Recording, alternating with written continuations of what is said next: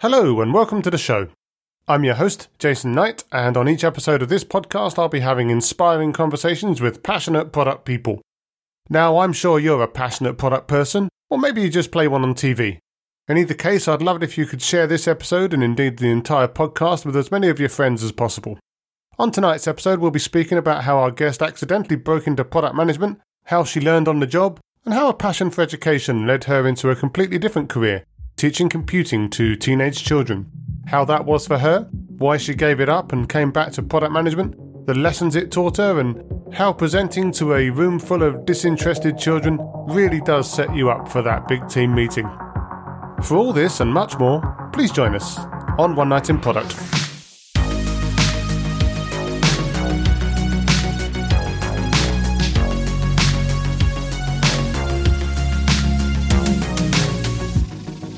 So, my guest tonight is Melanie McKay, self described terrible sleeper, avid long distance runner, cat lover, mentor, and teacher, passionate about product, and currently working as the head of consumer product for Rightmove. Apparently, a lactose intolerant cheese lover, which should mean she's well set up for the ambiguity of product management. Hi, Melanie, how are you tonight? Hello, I'm good, thank you. So, first things first, I've myself spent quite a lot of time on Rightmove in the past, stalking uh, houses and neighborhoods that, that I was looking around and seeing if I wanted to move to. But for my massive international audience, uh, who are Rightmove and what problem do they solve? So, Rightmove is the number one property portal in the UK. So, we have properties that are for sale, for rent, commercial properties, some overseas properties actually. And it's basically for people to find somewhere to live. So, think of it like a marketplace. Do a search, find a property that matches your criteria, and then contact an estate agent or a developer through the website and problem solving, helping people find somewhere to live or find an agent that wants to sell their property. Yeah, I was going to say, uh, I've been talking to a few people recently, uh, kind, kind of marketplacey, you know, working for different, uh, Redbubble and stuff like that. And I've never really thought of Rightmove as a as a marketplace, but but it obviously is because you've got buyers and sellers. So, do you yourself work with with both sides, or I know that you're the head of consumer product, but but does that mean that you work with all sides of the of, of the marketplace, or do you very much focus on just one part? So my main focus is what you'd say the consumer side, so the website and the apps. But if you imagine the users of those being both buyers and sellers, predominantly when you think of Rightmove, as you said, people don't necessarily think of it as a marketplace. So predominantly you are thinking of people who are looking for somewhere to live. And that probably is the first kind of port of call. But actually, as an estate agent, of course, you're looking for people who want to also sell their properties. So we have to think of them at the same time. The way we're split, I look after consumer, we then have a head of customer product. And we actually work incredibly closely because there's a crossover between the two. So if you think the customers being estate agents or new homes developers, they need to upload their properties or list them on the site or find out how those are doing. Between the two of us, there's there's some crossover. You you can't have just a customers are on one side, consumers are on the other. So we spend a lot of time talking. Yeah, I was going to ask how that split happened. So for you, a customer is is very much the the business that you're working with, and a consumer is is is the person that's trying to buy or rent a house. Is that fair to say? Yeah, basically. Right, and and you work across all different touch points for them. So for the from the consumer side, everything like you say, from web to to to mobile and and everything else. Do, do you get to do a lot of user research with those people yourself, or is it very quantitative and looking at metrics uh, a lot of the time?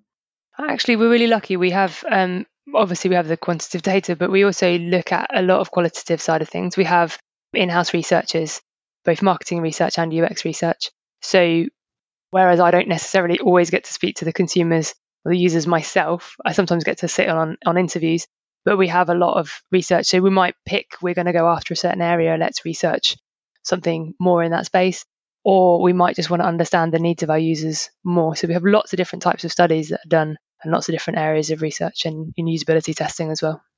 But dealing directly with consumers uh, and obviously a very wide, uh, you've got a sort of very wide user base as well, right? Basically, everyone in society at some point is going to probably be looking for somewhere to live. Uh, you must get some pretty funky feature requests or problems that, that, that come up when you're when you're talking to basically such a wide selection of people. Have there been any that really stick out that make you think, wow, yeah, that's that's something we're never going to do, but it's really kind of cool? do you know what? It's going to sound really boring, but actually, the majority of stuff that comes through is is really it's it's quite standard stuff. What's what I think is probably the thing that surprised me the most when I started working at Rightmove, which is maybe interesting because I wasn't one of these people, but is the sheer number of people who really just like Rightmove, like hanging out on the website, looking at properties. Every time I meet someone and say I work for Rightmove, they'll say I've got the app, or that's what I spend my evenings doing. and stalking houses, right? Exactly, but I, I was never one of those people at all. So I, I found it really interesting because I'd made an assumption, I guess, that people used it to find properties and then went again. I hadn't realised how many people really do just like seeing what's going on nearby. So my my dream feature would be to be able to take a picture of a house and immediately see on my screen how much was it most recently sold for or how much is it for sale for straight away. So, given that you're the head of consumer product and it's your dream feature, I'm assuming that's somewhere on the backlog. Uh, well, we did do a hackathon a couple of years ago where we talked about it um, and had, had a few ideas about it. I think the problem is that most people don't do it. And and for me, you mentioned my love of running, it's the kind of thing I do from the middle of the countryside. I want to just whip my phone out and take a picture of this house I've seen, which yeah, I don't think is most people's use case. Yeah, I think you'd probably get put on some kind of list if you kept doing that as well. To be honest. yeah. And and how big's your team uh, at Rightmove that's looking after the consumer stuff? Directly, I've got five product owners that I work with who work with their dev teams, and then there's I'm going to say it as a dotted line. It's probably not the way we describe it internally, but it's easier a way to explain. There are where I said before there's this crossover between customer and consumer. There are teams who are maybe more heavily customer focused, but do make changes on the consumer side. So across all the different teams, there's 12 different teams building things that are customer and consumer related. I directly influence one set and then from the sidelines influence the others and, and the same in reverse from the other head of product. So obviously you say you've got the product owners working with the engineering teams and, and getting the stuff built. Are you very much in an oversight role then, or do you get involved in a lot of day to day stuff as well? Like, what's your Zoom level? So mostly, it's I guess it is more the longer term strategy, working with the senior management team in terms of take the business OKRs. What does that look like as a strategy for us as a as a product team and and an engineering team? I am maybe slightly a control freak, uh, as I think most people who work in product probably are. And I do like some of the detail, but I don't I don't, you know, write the stories, work with the dev teams in terms of sprint planning or anything like that. I will stick my nose in, go to reviews, have an opinion, but I try as much as I can to not be too hands on. I think it's really important that product owners own their own OKRs, their own roadmaps, and I set the the boundaries and the guidelines to work within, not the delivery that they need to do. I was going to ask actually because your your background and your your degree was in computing, so you've obviously got a very technical background do you ever feel tempted to just go and make a quick change, quick pull request? No, actually, no. The thing that I found useful about it, so so I actually fell into product straight out of university, so I never actually made that much use of my computing degree, a- apart from when I was teaching, and I did I taught um, ICT and computing, and I did teach Java uh, to A level students, but actually. I found it helpful to be able to have conversations with people, but not so much kind of do I want to build something myself? Having said that, I did a little bit of teaching of code to an internal group at TFL, which was quite fun of just real basics. And I had wanted to use the last hackathon we did to build an app myself, but ended up having to go into my day job and not do the hackathon, sadly. um, but yeah, no, I don't think I'm that good at coding, to be honest. Well, yeah, I was I was a developer for a number of years, and, and I think it's probably safer for everyone in, involved that that I'm not anymore. But uh, you know, it's always I'm always curious, I'm always interested, but but I think at the same time, it's probably worth the handcuffs just to to, to keep me away from it. um, so so what made you? I mean, you say you fell into product management, and uh, yeah, I see basically every single job you've had, apart from the teaching, which we'll talk about in a minute, but every single job you've had has been in product management in and around so, what what made you? Did you just fall into a job and go with it, or was that something that you looked at on the way out of uni and thought, yeah, that's for me? I mean, really, it was. I just fell into it. A, friend of a friend. Uh, I needed a job. I, I just before I graduated, I started looking. A friend of a friend said, "I have a I can't even remember what it was. Something something like basically up, updating content on a site. do you want it? I was like, absolutely, I'll take any job. They had, there was a product manager there who left a few months after I started, and the conversation was kind of, you know, about the internet and computers. what would you know? What do you think? And at the time, although it was the job title, I don't think I had a job description. Actually, I'm I'm sure I didn't, but I understood the details of. Okay, we've got users of this website, and I need to figure out how best to get them to contact hotels, which is what we did. And we have this system that we upload hotel content into, and we need to make that better. So I kind of pieced together, okay, so I need to work all these things out, and it and it went from there. And it was probably only really over that job and the next one where I started to really understand what what job I'd landed myself in. And thankfully, happily, it kind of suits the things that I would say are my strengths. so I kind of went with it. Yeah, I was going to ask. I mean, back in what 2005 or so. Yeah, it's not like there was a lot of probably a lot of great content out there. Not like all the the product schools and and, and other organizations that you have these days. All the different learning opportunities. You know, inspired. I think even came out after that. You know, which is obviously the classic. So, did you literally do it all, learning on the job and just try to work out what what to do and you know making mistakes and learning from that? Or were there any resources that you could use at that time that, that, that helped you along the way, or any mentors or anyone else that could help you along? I really did just learn on the job, kind of understood the point of what I was trying to achieve. And then I think my, as I went into my second job and there was a, a bigger group and the de- development team was in house, which it hadn't been at the previous company, I started to get a better sense again. And there were people who hadn't been doing that job, you know, hadn't been doing a product job by that name, but did understand the point of what I was supposed to be doing. And, and that's where I started to then meet other people who worked in product. I'd moved I was working in finance in the city and I, I started to meet other people and other product managers and kind of start to compare notes and go, well, I hadn't thought about doing it that way. I didn't realize that was the technique. And the, I suppose the thing that's quite nice in a way is that kind of that beginning of self-taught learning way when you then find something a resource that then kind of tells you you've been doing it the right way you think oh thank god I, I guessed in the right direction and but yeah no not not what what we have now I think people on this podcast before have described it as as you know making them feel really good that they've they can look at something which is effectively theoretical on a page because ultimately you know a book's a book right? And that it means so much more to them as well because they've they've seen that because they've done that. So it kind of beds it in a bit more which is which is obviously really good. But I, yeah, I've always been a massive fan of or proponent of School of Hard Knocks but that's that's where I that's the way I came up as well. So I guess, you know, probably someone else who came up with a very structured sort of, you know, MBA and product degree or whatever that is, maybe they would think different. But for me, it's always been important to just, just make mistakes and learn. I think it comes with an interesting challenge, actually. I, am, I, I, I feel in some ways if you're starting out now or, or you, you're relatively new to it, actually the abundance of resources and, and information that's out there probably it, it, can almost stifle you because you start to go, well, should I be doing it the way this book says, or this book, or this yeah. person, and this person says they they this is the best way to present it. Is it? Whereas when there's nothing there, you just kind of have to figure it out. Yeah. And and there's definitely, in a way, I think you can't get it wrong if there isn't already a standard. Whereas now there's a standard set, you you're aware of it, and I think that starts to become a challenge, which is a good thing and a bad thing. No, I, uh, I do completely agree. But talking about learning, you also then, after a few years, took a. I, I hesitate to say break because it sounds pretty stressful and in many ways terrifying. But but you you you took a different direction, got a PGCE, a teaching qualification, uh, and then started teaching, as you said, ICT in a in a secondary school to teenagers. Yeah. So first things first, what made you pivot in that direction? So I was a challenging student particularly in secondary school. I moved around a lot as a as a child and was constantly the new kid. But I liked school. I liked learning. And it had always been something I'd considered. Would I want to could I be a teacher? Would I want to be?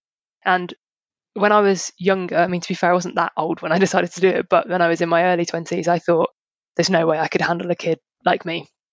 I wouldn't know what to do with them and it would be a terrible mistake. And then as I got a bit older, I thought, well, I'm kind of going in a direction with this career now. If I if I'm going to do this, I'm going to going to try out teaching. I kind of have to do it now, or not at all. So I thought, well, why not? Why not give it a go? Why not? Why not see? I, I, I like the idea of trying things out and not just kind of writing them off. So went and applied and got got onto the course, and yeah, went went down that interesting path. No, I mean it sounds really uh, is very different, and and again, I'm not 100 percent sure that I'd be any good at that because you know it's it's challenging enough with small children that at least still somewhat respect you. Whereas when it comes to teenagers, I'm always assuming that they'll be just as bad as as yeah as I was at, at secondary school and and so forth. So how long how long did you do that for? Uh, so I did my full PGCE and then which is a year, and then I did an NQT. So I did I was teaching for about two and a half years in total. And that was purely ICT and and programming type stuff, or did you also bring some product management lessons and kind of career guidance into these people by the back door? There was an well, I, so it was ICT and computing, and then I also taught business BTEC. So actually, there was an element of not so much product, although probably some of the elements of product within that. And I used to have a lot of fun conversations, challenging conversations with the kids who'd be like, "When am I ever going to use this again?" or "What what will I ever do?" but because I'd, it was actually a, a bonus for me of because I'd worked not in teaching, I was able to say, "Well, when I did what you're doing, which was actually another reason why I wanted to leave, but when I did what you were doing at school, this is how, what it saw me through to. So this is the kind of job I did before I came into teaching, and that was quite a helpful conversation actually. And was that a mixed school, or was it single gender, or, or grammar, or secondary? What, what sort of school was that? So during my teacher training, I was in a mixed school in New Cross, and then I was at a single sex school in Beckenham in South East London. Neither selective, but one single sex, which comes with its own set of challenges. Why did you decide to then stop doing that and, and go back into product management? I suppose a couple of things. On the teaching level, I I found it frustrating that I wasn't able to make changes in the way that I could in a in a product role or or actually in most roles outside of something like education. So the curriculum was incredibly prescriptive and I to be honest uh, arrogantly, I suppose, I didn't necessarily agree with some of the stuff we were teaching or the ways we were teaching them. I found it frustrating that instead of an English lesson where you'd need to write an essay, that being where you used Word, that I would spend 12 weeks teaching children how to use Word or, you know, a, a, a lesson in, in Excel or spreadsheets, I suppose, rather than Excel, but using Excel and teaching them how to print, showing their formulas, and then thinking, I mean, how often do you ever do that? as an adult. And so those elements were, well, I could have conversations with them about what they might do outside of school from what they were learning. Those ones were frustrating. And I, I think I found being the tiniest fish in the biggest pond just too, too difficult. And and but then on the other side, I just, to be honest, I, I missed what I'd done before. I missed some of the freedom of that t- the type of role where you're not tied to school hours and holidays, but also just the freedom of being able to go, let's investigate that more, that problem more. Let's go more after that and not be told, well, you can't have a conversation about that because your next lesson must be about this. It just didn't suit my, I think it didn't suit my personality. I did enjoy, I did actually enjoy the teaching element and I really missed the kids when I left. But yeah, it just, it didn't, it didn't suit, I think. But is there anything from teaching that you then brought back into product management and that you feel helped you be a more effective product manager?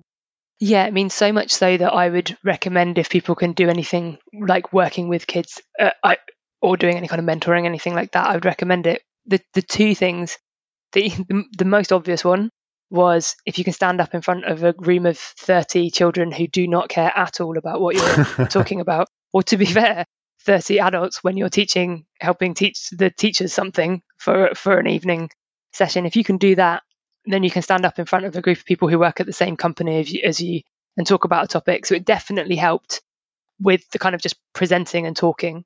But the biggest thing I think was, particularly in the schools I was in, you had a real mix. So you had students who were lower ability, struggled more, you know, really weren't engaged in what you were teaching, right up to the kids who would go home and say, Oh, miss, I've just created a game on Game Maker with everything you've ever told us needed to be there. And they know it better than you do. And you think, oh, what am I going to do? And you've got them all in one room. So you need to be able to break down what you're explaining to every ability so they can all follow. So there's the all the different audiences in one go, but also just that that task of how do I get somebody to follow what I'm saying in the best format for them and thinking about the audience that you're talking to. And I, I found that incredibly helpful uh, when I came back to product and over the last few years. Yeah, I think there's so much storytelling involved in product, especially as you go up through the ranks, uh, for want of a better word. That actually sounds really useful. And and yeah, just getting to that that point where you can get to the the real heart of the message, because I imagine that that's the most effective way is you know, not not wasting any time with fluff around the edge, because no one's going to be listening to that anyway. I think it's partly the no the fluff around, no fluff around the edge, but also actually thinking about the different approach to take. So, you know, what what one person understands isn't what another person understands, and actually, in one of the things that you know, when you had the so for example the the really able kids, rather than always just giving them more to do, you might say, why don't you help another student in the class, but you can't touch their mouse and you can't touch their keyboard, and actually seeing them have to learn what how do I explain this in a way that they actually understand so they can do it when I walk away again. It's that different approach as well as sometimes the direct, sometimes it is, like you say, the storytelling that goes with it that actually the fluff works because that's how they follow you.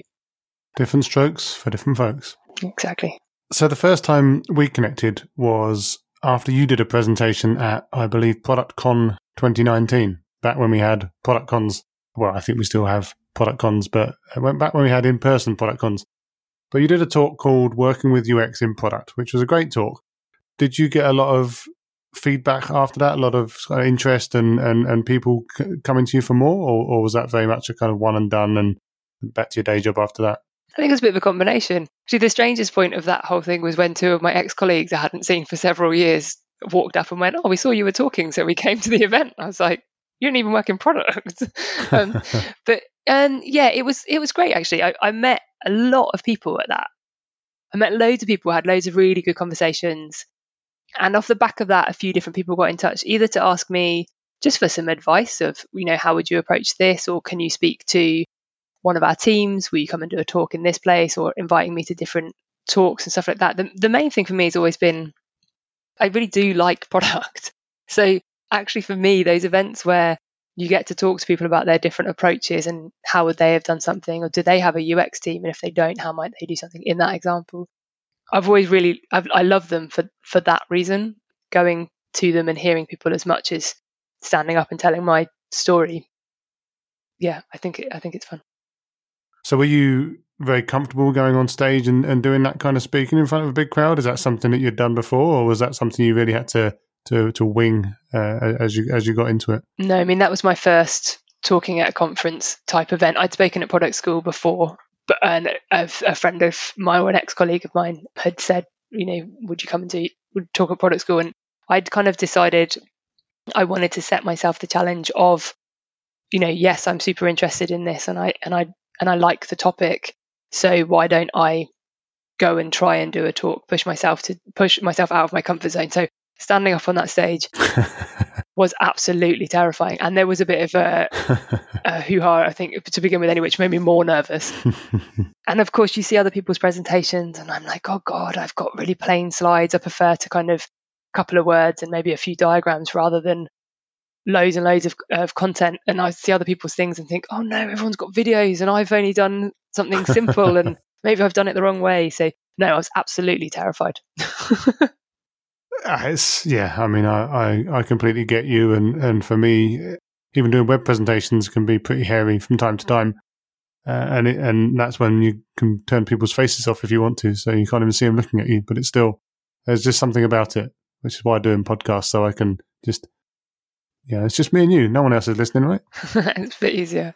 I did do a conference. Uh, I was going to say last year, but last year was the write-off, so the year before that, I went and um, spoke at an event, and the I hadn't expected it, but the lights were so bright, I genuinely couldn't see people. But actually, I found that really put me off because mm. I actually I'd quite like to at least connect with one person's eyes, and it yeah. just threw me so much. I think I spent the first few minutes just going, I can't see anything. I don't know what's happening.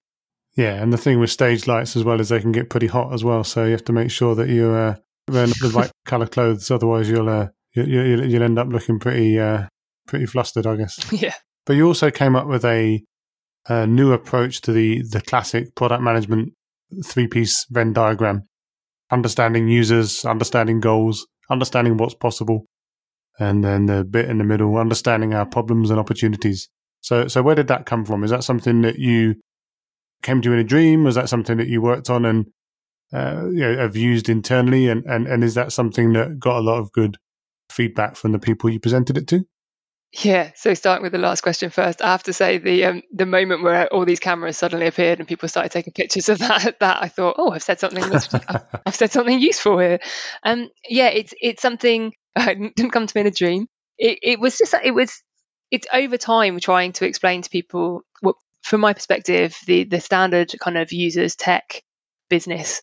It it's it was too rigid, and I think it didn't really answer what you were trying to cover from those areas and it became it was becoming like a tick list. Oh well yeah i've looked at the users and oh, technology allows me to do this.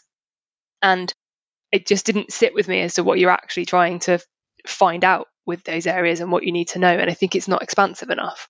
So it came through conversations with colleagues and and saying to them no you know it's not just who are your users what do they like what do they dislike? Find out more about them. And i think where I've I say what's possible, it's not just what's technically possible, but what will the what will your business allow you to do in terms of your you know your own principles or your visions or your the mission that you have and and so something's technically possible doesn't mean that it's actually that viable for any for another reason. So so really I see it as as finding the different parts of the the puzzle and the, and the boundaries that you're working within and and I felt like the the kind of the usual Venn diagram was was too rigid and too small.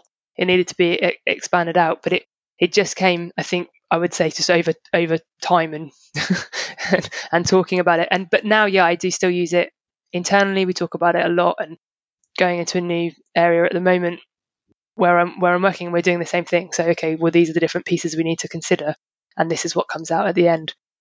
So I've I you know I'm a fan of it.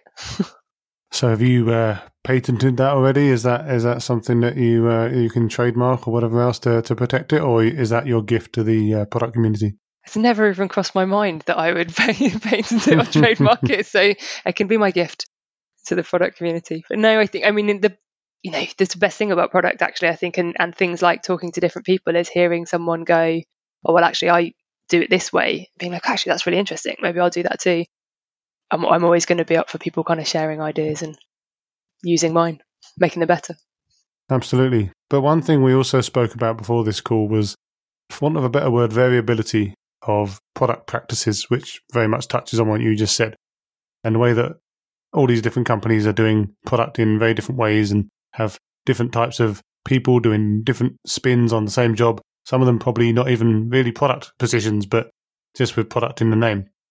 Now, you've worked in quite a few companies in your career, uh, all around product. So, what's the worst anti pattern, the worst kind of example of, of product thinking that you've either seen or, or heard of?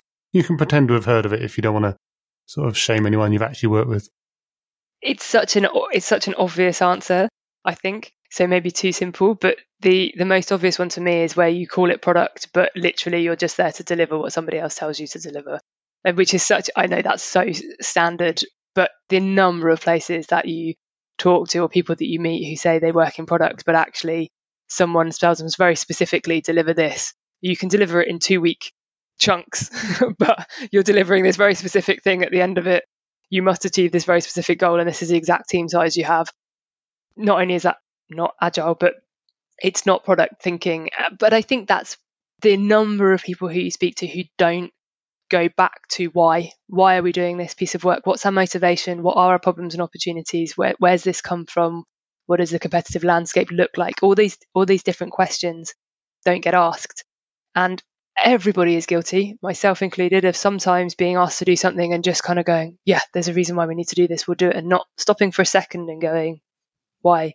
And it's such a simple question that we all talk about and know we probably should do but I don't think I've met any organization who always does that, to be honest. yeah, I'd probably add one piece of fuel to the fire on that one and say that when you're working, for example, B2B and have a big list of powerful clients that are maybe punching a bit above above or uh, the same level as their weight and kind of bossing you around a bit, then then that can exacerbate that problem as well because it's not just that you've got say your CEO doing the the thinking for you, but you've also got the client telling the CEO what they want or you know stuff like that, which can obviously make it even more of a challenge. And you're really just stack ranking things then in the order of client importance, which feels like a bit of a miss. Yeah, agreed. And having had somebody in a previous role phone me and say, I want you to build this thing. And it was, I want you to copy this website essentially uh, and build it for our problem. In fact, they didn't say problem. I want you to just build a version of this website. And and I, I to be honest with you, I just didn't understand. I didn't, not only did I not want to do it because I didn't think it was the right thing, so I, I genuinely didn't understand why. So he's like, I just kept saying, why? Not that obtusely, but why? What do you, what do you want? And in the end, I managed to get to how we know if what we've done has worked. What's the what you know essentially what outcome are you trying to achieve? But I said it probably about four different ways. And when they kind of said, "Oh well, I want uh, you know this is what we're trying to get to. This is what this is how we know this has worked." Actually, really, all they needed was someone to make was hire somebody to make some phone calls for a couple of months. You just you didn't need a website. That was painful, and you know they were paying, so I could have just gone, "Okay, yeah, we'll just build that for you," and and it was a tough conversation for sure. um, I think probably for both of us, I do not think this guy enjoyed having a conversation with me at all.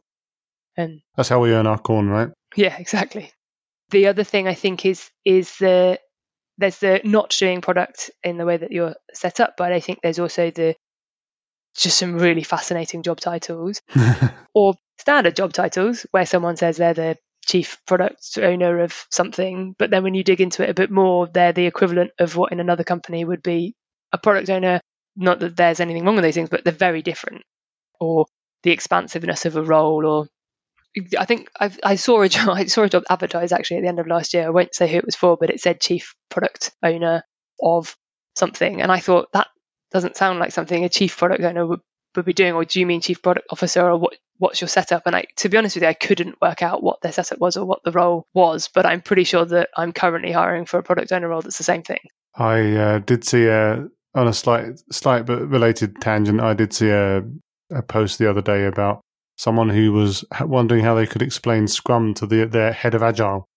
And said, well, if your head of Agile doesn't know what Scrum is, then you know, not not saying you should use Scrum, but the head of agile should whatever that title actually is or means but they should probably know about scrum right? You'd hope so. You know, they, at least what it is or you know why the why they should or shouldn't use it. So that felt like that's i th- i think that what we're seeing is because there's not like a formal career path from sort of bottom to top so to speak then maybe some level of grade inflation or job title inflation just to make people feel good about themselves if they've been in a job for a while or something like that. I don't know. Yeah, I agree. I think there's an element of that. I also think people aren't 100% sure. I think we've gone through this um, period of time where people have gone, wait, product is a thing that's helpful. I know it's been around for a long time, obviously, but product's helpful and it's useful. And actually, there's some real successes that can come out of this. So we should implement it. But then when they need to scale it, it, it becomes more difficult because if you've already given everybody the more senior job title as, as an example, and then you need to scale it, what do you make everybody else? And do you scale up or do you split products and go wider but then how do you split that and the kind of the, the thinking behind the strategic versus tactical or do you make one person responsible for delivery and not or do you give someone more ownership or how that split works? I think that's where you start to get some really strange titles or, or descriptions of jobs. What's the thing you love most about product management I don't know if this is just a really obvious answer again, but I, I really, I genuinely really like in, I, I, like taking things apart and understanding the, the different parts and then putting it back together and understand and, and, and making something better off the back of it. And that can be taking something apart that basically doesn't exist and then building something better. Obviously that can look more successful on paper because you, you've built something from not very, very much, but it's the different parts. And for me, I'm now giving you about four different answers, I realise, but it's it's the breaking it apart and not always being the specialist, which can make you very uncomfortable. But I don't have to know all of these different parts. But what I do need to know is what the parts are that need to be there. Work with the right people to get the answers if I don't know them, and then be able to ask the right questions, think of things in the right way, and picture things in the right way to put them back together, and understand that that isn't just me. I think I feel really strongly that collective work is what makes a better product. But I'm there to help facilitate that and draw that out of people and, and try not to be too much of a control freak. But yeah, it's that it's that breaking apart, putting back together, but with with expertise around me and people around me, I'd say. And trying not to leave a spare spring on the floor as well. yeah. What's that thing we forgot to put back in? oh, that's just our business model. Damn it. Yeah. Oops. we built something else. It's fine. and if you imagine, for example, that you were back in back in school uh, when you were teaching, not at actual school yourself, and you had to give some advice to a keen as a bean student who wanted to get into product management when they were grown up, what advice would you give that student to kind of set them on their way to success? I um, have been into schools actually and spoken to some kids about this. Interestingly, their main question was how much do you get paid if you work in a job rather than anything else to do with it. Yeah, that'll do it. Yeah, I, I, wasn't, I don't know why I was ill prepared for that to be the first question that came out of anyone's mouth, but um, it, it, it, did, it did surprise me a little bit. I think I would, what would I suggest to them?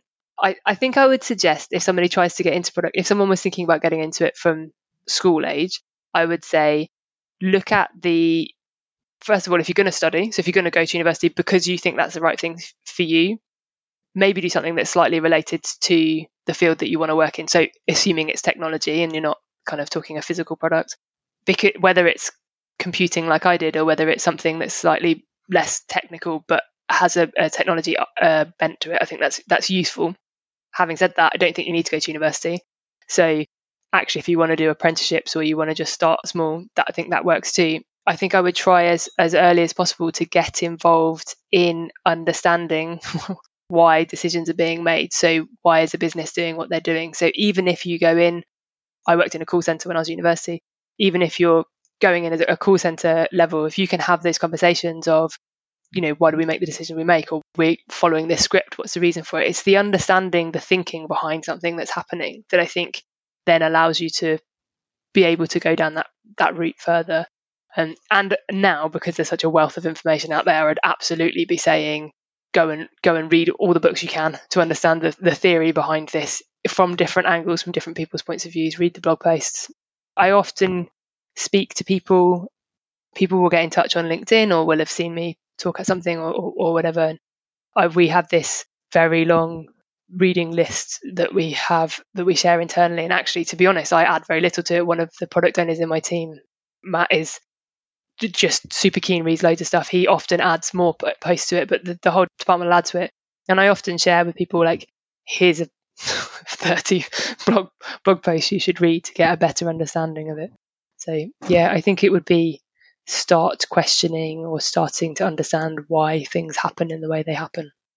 One thing I will say is I worked in a call center for two years after dropping out of university, and um, I think my, my feeling is that there was no why in the call center. it was the why was because they said so. But, I mean that know. that's true. I wonder I wonder how realistic it is that had I turned around while trying to phone people to ask them to give more money to charity, which is what I was doing, if I turned around and asked them why they built the system they did or, or anything like that in that way, would they have ever answered me? So maybe I'm being ambitious in people in, in people doing that. Mm, you can always ask. So you mentioned LinkedIn. Is that the best place for people to find you if they want to have a chat after this, or are there other places that they can they can reach out? Uh, yeah, I'd say LinkedIn's probably best. I am on Twitter, but I have to admit my majority of my tweets are something to do with running, uh, and then occasionally I'll have a tiny little flurry of uh, something product related, and then I I inevitably fall back to whatever race it is I'm following online or whatever stupid thing I've signed up to to next. So LinkedIn tends to be less running related and more actually uh, professional work related. I guess they can they can take their choice. Well, that's been a fantastic chat and obviously journey through through your career and some of the things that make you tick. So thanks very much for spending the time. Let's keep in touch. Maybe we'll have a race one day when we're all allowed to run in public again and uh, yeah, but for now, thanks very much. Yeah, sounds good. Definitely up for a race. And no, thank you for having me. It's been great. As ever, thanks for listening. In the spirit of this episode, I hope you found it educational. If you did find this episode interesting, I'd love it if you could hop on over to the podcast app of your choice or to oneknightinproduct.com, that's night with a K, and check out some of our other inspiring conversations with passionate product people. There really is something there for everyone. And since you're not everyone, I'd also love it if you could share it with everyone.